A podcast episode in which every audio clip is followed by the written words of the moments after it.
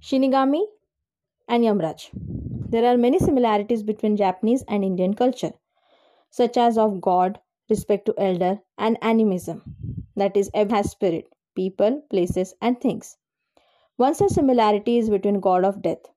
The Japanese god of death are known as Shinigami.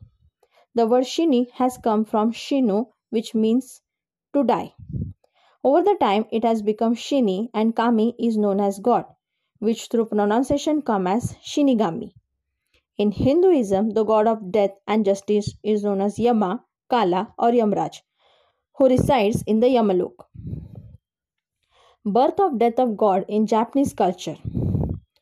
The god of death was born to Izanagi, the biological father, and Izanami, the biological mother.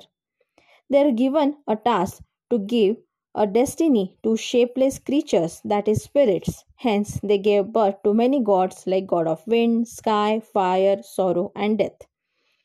Birth of Yamraj in Indian culture. The Yamraj was born to the god of sun and Sanjana. Yamraj was the first one to being in the mortal form being born to the god and a human and he did died as he was mortal. Hence, he was made of god of death. If we see both the gods, they have many similarities. First one is both carries the duty of ferrying the humans between the world of living and the death.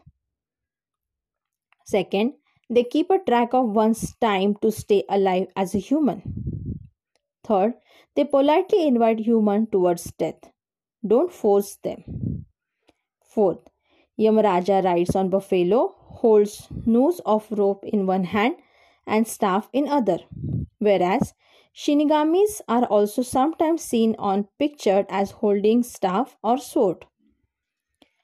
These are some of the similarities between god of death of Japanese god and Indian god.